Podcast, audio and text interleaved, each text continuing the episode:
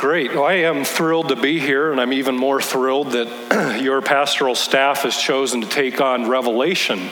Uh, not many churches are so bold to do that. But hopefully, as we'll see, uh, I'm convinced Revelation has a crucial message for the church today that we ignore at our own peril. Uh, so I'm, I'm uh, thrilled that you've chosen to take this book on. I remember when I was a college student at Colorado Christian University that one summer I went home to Montana uh, where I had several odd jobs with a number of ranchers in the community uh, to try to raise some money to pay for tuition. And I remember one day one of the ranchers called me up and he asked me to come help him dismantle an old log cabin.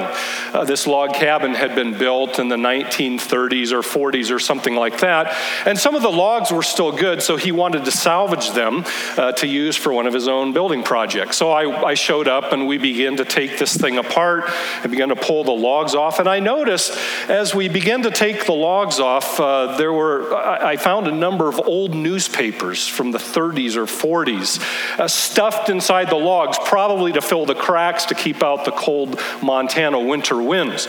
And as I looked at some of these newspapers, one of the things that caught my attention uh, was the political cartoons. And I looked at them and soon began to discover that I had no idea what they were talking about. And I had no clue what they were doing.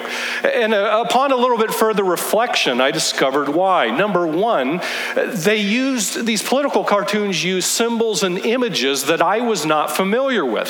Some of them I was, some of the standard images like a donkey and an elephant and an eagle, you know what those refer to in the political world. Uh, but most of the others, I had no idea what they were and what they were referring to.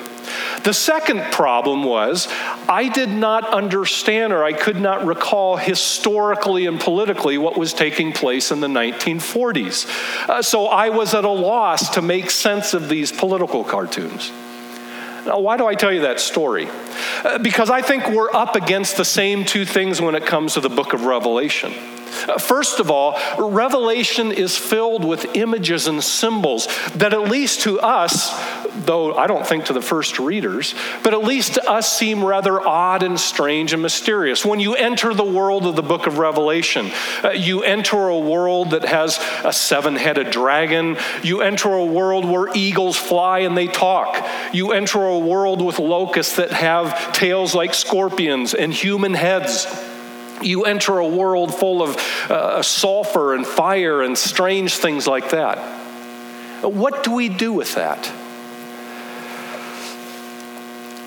Revelation is probably the most misunderstood book in the entire Bible. Uh, some people ignore it it's too strange and mysterious and can't make sense of it anyway, and we'll leave it for the experts to try to figure out. And we go to the safer ground of Paul's letters or something like that, or the Gospels. Uh, others seem to become obsessed with it. All you need to do is go on your computer and you'll find websites devoted to trying to decipher the book of Revelation and figure out exactly what it means and how it's predicting all kinds of events happening in the 21st century. Or, or ministries revolve around and center around trying to decipher the book of Revelation for those in their congregation. But we, we can't ignore the book. The book of Revelation is scripture. It's God's word to his church today. So we ignore it and its message at our own peril. But we need to know how to understand it correctly so that we can hear God continue to speak to us. Chapter one of Revelation that Larry read for us this morning has a lot to tell us about what kind of book this is. And today, what I want to do is raise the question what, what kind of book is Revelation? And how should we read it? How should you and I tackle this interesting book, this unique book?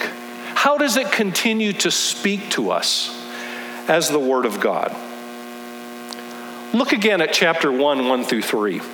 The revelation of Jesus Christ, which God gave him to show his servants what must soon take place, he made it known by sending his angel to his servant John, who testifies to everything he saw. That is the word of God and the testimony of Jesus Christ. Blessed is the one who reads the words of this prophecy, and blessed are those who hear it and take to heart what is written in it, because the time is near. The first thing we learn about this book and these verses is that it is a revelation. You probably think, well, duh, did I come here to see, hear that? That's what it says. It's a book of revelation. Uh, but this word revelation actually means an unveiling, an uncovering. And it referred to a kind of literature that unveiled or uncovered something through a vision. And that's exactly what's going on here. John has a vision that, that unveils or reveals or uncovers the true nature of things. It will tell him and his readers the true nature of the world that they live in. It will tell them about the, the, the, true reality of who God is. It will uncover and unveil the true reality of who Jesus Christ is and what he is doing in the world. And I'm convinced when the first readers heard this read to them, which is how they would have first received it, when it came to the very first verse and they heard a revelation of Jesus Christ, they would have known what was coming next. This is a vision that will unveil or uncover the true nature of our world and, and heaven and who God is and who Jesus Christ is. See, part of the problem with Revelation is we have difficulty understanding it because we really don't have any analogies to this. When we communicate, we do so through social media such as Facebook, or, or, or again, we email, or once in a while, on rare occasions, we'll sit down with pen and write a letter. Uh, we, we write and read poems, we read novels, we watch movies. But when's the last time you wrote or read something like the book of Revelation? We, we just don't have this kind of thing. Although I think this was a very common type of writing for the first century readers, and they would have known what it was they were reading. Uh, the, the book of Revelation functions maybe a little bit like our modern day political cartoon. I use that in the, uh, the story I told at the beginning of the sermon. But you think about it, our modern day political cartoons, uh, what they do is they are, they are rather exaggerated, uh, uh, symbolic, graphic ways of trying to get a point across to you. They depict real events in our, polit- our history and in our political situation, but they do so not literally but by, by, by images and symbols. Uh, here's one example. I've tried to choose this. I'm not trying to offend anyone. Uh, I'm not trying to use a one that uh, takes sides in the political debate. But, but when you look at this, uh, you recognize these two individuals because of the caricature, the graphic way they're portrayed. And notice there's a little pan in the middle that, that, that has a, uh, there, in fact, the caption says hot potato if you ever played that game. And the little pan has has writing on it New York and New Jersey bombings. Now, did this literally happen? Did Hillary Clinton and Donald Trump get together and play a game of hot potato? No.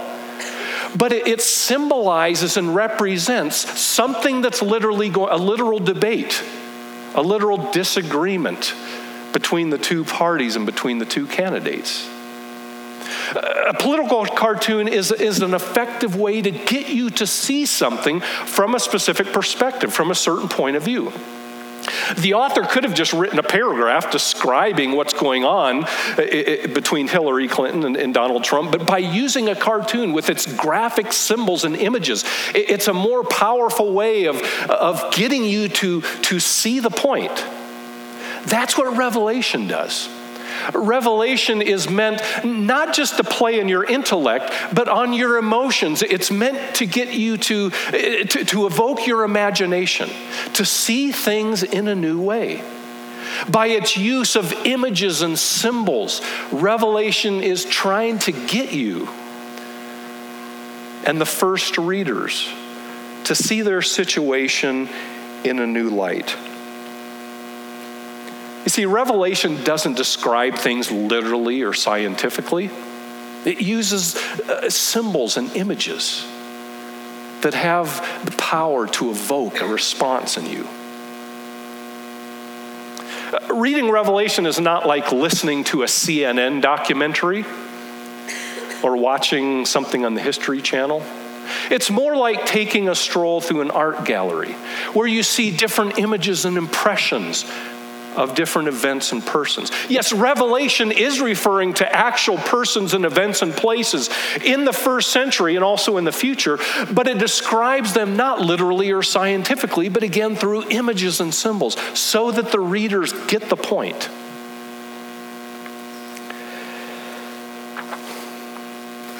For example, Uh, when you get to Revelation chapter 13, you'll get there eventually in the next few weeks or months. When you get to Revelation chapter 13, the author introduces you to a seven headed beast. A seven headed beast. What would you make of that? Well, if you're a reader living in the first century, Asia Minor, in one of these seven cities to which the book of Revelation was written, you probably would have identified it with the Roman Empire. The Roman Empire was, was the, the power of the day, it was growing by leaps and bounds and spreading its influence over all the inhabited earth. And John probably could have said, now, now, guys, this Roman Empire that you see, it's really not all it's cracked up to be. It's, it's really evil, it's godless, it's idolatrous, it maintains peace through bloodshed and murder, and it's out to get you. Instead, John says, And I saw a seven headed dragon, and fire came out of its mouth, and he ruled over all the peoples of the earth. Which one is more effective? By portraying the Roman Empire as a seven headed dragon. John helps his readers see things in a new light so that they'll respond appropriately. He exposes Rome for its true colors, for what it really is, so that his readers will get the point and they'll be eh, enabled to resist it and instead to follow the Lamb, Jesus Christ, no matter what the consequences it might bring. So the book of Revelation is a revelation, it's an unveiling, an uncovering that reveals the true nature of the world the readers live in so that they can respond appropriately. Second, Revelation is also a prophecy. That's what John calls it a number of times. It's a prophecy. Now, the problem is when we think of prophecy, we think of predicting the future. So, Revelation for most of us becomes just a prediction of events, usually in the 20th or 21st century now. Uh, I like to compare that view of Revelation to a crystal ball. It's as if John gazes into a crystal ball and he sees the future. He sees what's going on in our world in the 20th or 21st century. And now that his, his curiosity is satisfied about what's going to happen, now he writes it down for his readers so they can know what's going to happen in the 20th or 21st century. So, so Revelation becomes just a prediction of what's going to happen sometime in the future, the far off future for John and his readers. And usually the implication is now all of a sudden we can see it taking place in our own day.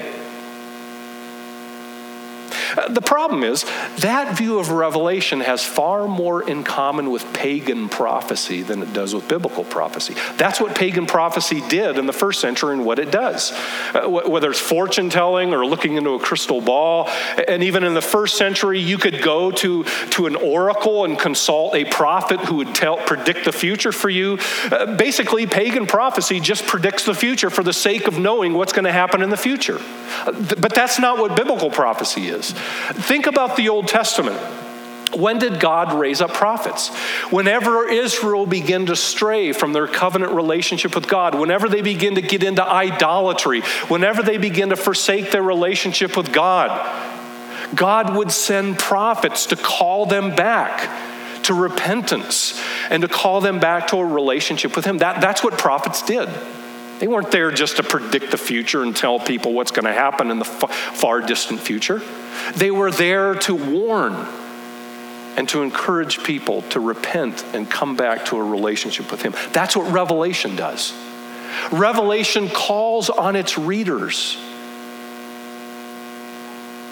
to return to their relationship with Jesus Christ. When you read Revelation chapter 2 and 3, the letters or messages to the seven churches, it's interesting. Only two of those letters are addressed to churches that are suffering persecution.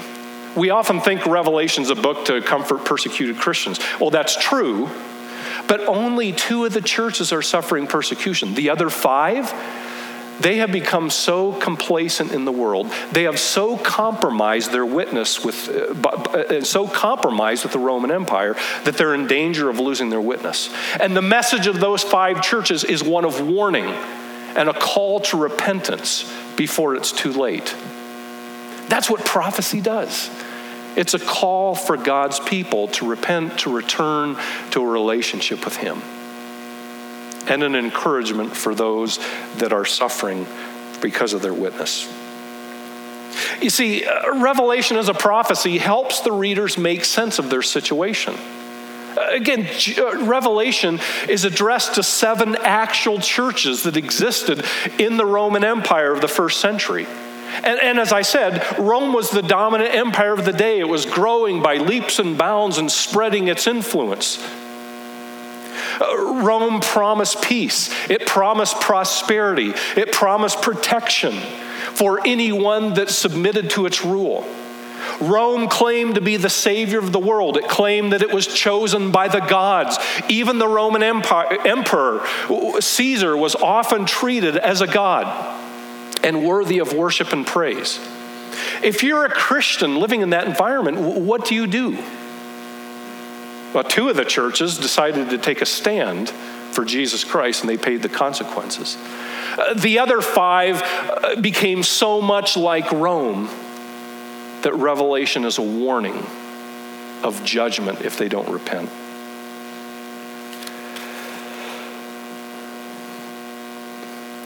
Revelation helps Christians in the first century resist the influence of a godless, evil, idolatrous, oppressive empire and to follow Jesus Christ, the Lamb, wherever he goes, and no matter what the consequences it brings. Uh, I mean, think about it. If, if, if John is addressing readers who are suffering in the Roman Empire, some of them suffering persecution, some have even died for their faith, others are, are in desperate need of being called back in repentance, uh, does it make any sense that John would say, Let me tell you what's going to happen in the 21st century? Uh, no, John must write something that helps them make sense of their own situation. John must write something that encourages them and warns them against the danger of giving in to Rome. Revelation is a prophecy. A third thing I want to say Revelation was meant to be understood by the very first readers. Uh, that's right. Uh, Revelation is not just a prediction of events that are going to happen in the 21st century that John sees, and then he has no idea what it is he's seeing, and he comes back and he tries to describe it to his readers who have no idea what John is talking about. Now, this really dates me, but uh, I remember one of the first movies I ever watched was Back to the Future. If you've ever seen, there was a trilogy Back to the Future, Back to the Future 2, and then 3. Uh, the main character, Marty McFly, was p- played by Michael J. Fox. And the, one of the key features of the story of all three of those was a, a, a, car made by DeLorean. And this car had the ability to time travel. In the first episode, if you've ever seen these. In the first episode, uh, Michael J. Fox, Marty McFly, g- goes back in time, but Back to the Future 2, he actually goes forward in time, where he sees what his life will be like far into the future.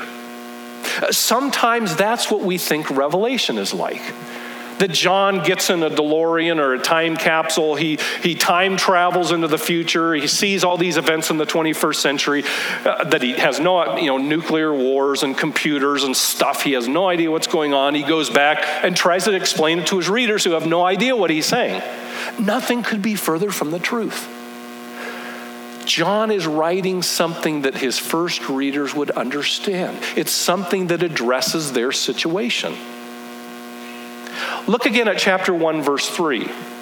John says, Blessed is the one who reads the words of this prophecy. That's how the first readers would have, uh, first uh, Christians would have heard the book of Revelation, read them. Blessed is the one who reads the words of the prophecy, and blessed are those who hear it and take to heart what is written in it, for the time is near. That little phrase, take to heart, means to keep it or to obey it. Now, let me ask you how could John expect his readers to obey this book if they had no idea what it was about? How could God require his people to obey this book if they have no clue what in the world this thing is about? They must have understood it. They must have had some idea what was going on in order to be able to obey it. Furthermore, you go to the very end of the book, chapter 22 and verse 10. At the very end of his vision, an angel comes to John and says, Do not seal up the words of this prophecy, for the time is at hand. In the first century, to seal up a book was to hide or save its contents for a later generation. In fact, the book, in the book of Daniel, Daniel is told to seal up the words of his prophecy because it's for a later time. But John is told just the opposite don't seal it up. It's not for some later time. Instead, he says the time is at hand. It's not to be sealed up for a later generation because it's relevant and directly applicable and to be understood by the very first readers.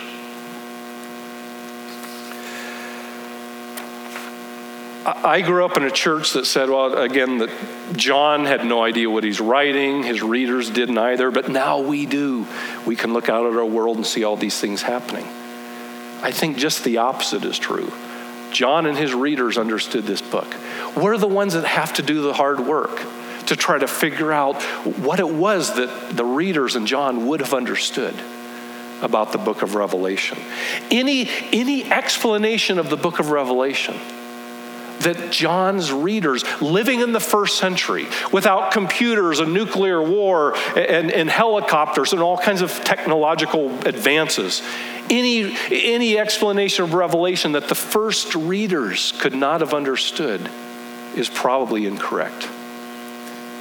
When we start equating Revelation with nuclear war and bombs and, and, and computer and computer chips and things like that, you have to stop and ask yourself is this what the readers would have made of this book? Remember, it's addressing them. It's meant to help them make sense. It's not sealed up for some later generation like ours. It speaks to them and helps them understand what it's like to live under an empire that is wreaking havoc. The fourth thing is to say is simply that Revelation is a book that's meant to be obeyed. Again, John says, Blessed is the one who hears the words of this prophecy and takes to heart, or keeps it, or obeys it. Did you know Revelation is a book meant to be obeyed? Not just to help us figure out the end times and construct charts and, and try to pin dates on things. Revelation is a book meant to call you to obedience to Jesus Christ. After introducing his book, John introduces us to the person that stands at the very center of the book, and that is Jesus Christ in verses 9 through 20. It's interesting that the very first thing that John sees is not end time stuff. The very first thing John sees in his vision in chapter 1 is the person of Jesus Christ. A stunning, stirring picture of who Jesus Christ is. I don't know about you. I, I, grew up in a church that often had various depictions of Jesus Christ. At Christmas time, there would always be a nativity scene in the front, and there was the manger with the baby Jesus Christ in it and, and the pastoral scene, the lambs around and the shepherds and Mary and Joseph and a very calm, serene scene. Or, I remember pictures on the wall, uh, one of them of Jesus who was portrayed as a gentle shepherd with kind eyes and he's holding sheep. Or a picture of Jesus sitting down and beckoning children to come and they would sit on his lap. And certainly those are biblical. But that does not prepare you for the picture of Jesus that you see in chapter 1. of the book of Revelation. It's a, a stunning picture, a kaleidoscope of images, most of them coming right out of the Old Testament. This is not a literal description of what Jesus, this isn't a selfie that Jesus took and now he posts it for you to see. It's not a literal picture, it's, a, it's images that tell us something about who Jesus is and what he does. In this description, you read you read that, that this Jesus who stands at the center of this book shines with the brilliant splendor of the glory of God. You find that he has feet like burnished bronze, so that he is unmoved and stable, and nothing can destroy him. You find that he has eyes like blazing fire, that sees all things and pierces into your innermost being. You find that a sharp, two edged sword comes out of his mouth, suggesting that he judges all things, that he has the last word, the final say. You find that he is the beginning and the end. He stands at the beginning of history and at the end of history and everywhere in between. the picture you get is one who is a, the powerful ruler of all creation. The one who is in control of all things, who shines with all the radiance of God's glory. But he's not some distant deity. He's described as the one who walks in the midst of his church his churches. He knows what they go through. He stands there in their midst to encourage them and to warn them. How can you not be moved by such a vision? It should inspire us. This vision should inspire you to unqualified trust and obedience and worship of the, this one who is the ruler of all things. Nothing surprises the one who stands at the beginning and end of history and everywhere in between, and who will come and judge the world. Nothing escapes the notice of the one who has eyes like fire that sees all things. Nothing frustrates him from bringing all his promises to fulfillment especially the ones written about in the book of Revelation. Nothing shakes the one who has feet like bronze. Nothing shakes the one who has conquered death by his own resurrection, who holds the keys of Hades and death. Such a person is worthy of your trust and mind. Such a person is worthy of your worship and mine. Such a person is worthy of your unqualified obedience. That is something worth sacrificing for. And I'd suggest to you at the very center of the book stands this vision of Jesus Christ. If all we use Revelation for is just to construct end time charts and figure out uh, what is fulfilling what, and how close we are to the end, we've missed the point of the whole book. So, what should we do with the book of Revelation? How should we treat it? What is it calling us to do? Let me just say three things in conclusion. Number one, the book of Revelation calls us to worship God and the Lamb no matter what the consequences. D- did you know the book of Revelation is primarily a book about worship? It's not about end times. It's a book about worship. Sometime read through, uh, thumb through the book of Revelation and notice how many hymns and songs are sung by different groups. Revelation is a book of worship. It calls you and me to worship God and the Lamb no matter what the consequences that brings. In a world that contests that, in a world that challenges God's sovereignty, in a world where that is not popular, whether in the first century or the 21st century, Revelation calls the people of God to worship God and the Lamb no matter what the consequences it brings. And this vision of Christ should stir us to trust and obedience and worship over the one who is sovereign over all things. Second, Revelation also calls us to resist evil and oppression and injustice wherever we see it by maintaining our faithful witness to the gospel of Jesus Christ. Whether it's, it's in our own lives, our own uh, communities, our own nation, our own country, wherever evil and injustice exists. Revelation exposes that and calls on God's people to resist it through faithful witness to the person of Jesus Christ in a darkened world that so desperately needs to see that. Finally, Revelation calls us to not become too comfortable in our own world. Revelation should cause God's people to loosen their grip on the treasures that this world has to offer. As someone has once said, uh, Revelation comforts the afflicted. Yes, it does that, but it also afflicts the comfortable. Those that have become too comfortable in this world and what it has to offer that their vision of Christ has become blurred. Revelation wakes us up and calls us to not become too comfortable, but to follow the Lamb, Jesus Christ, wherever he goes. Don't settle for trendy, popular approaches to Revelation that just treat it as a prediction of 21st century events. Instead, see it for what it is. It's, it's meant to inspire you. It's, it's meant to wake you up.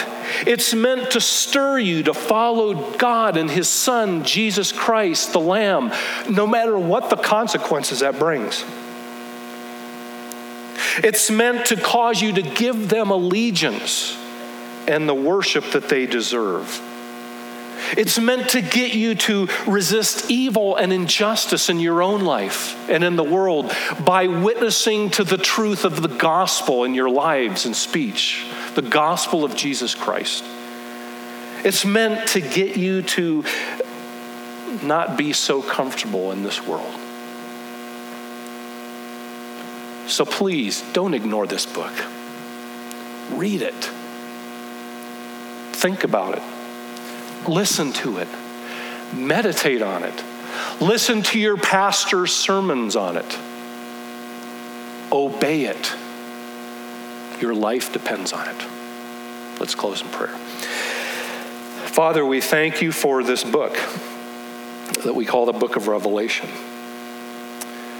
Lord, I pray that we will not ignore it, but I pray that we will embrace it and especially its call to worship and obey you, your Son, Jesus Christ, no matter what the consequences that might bring in this life.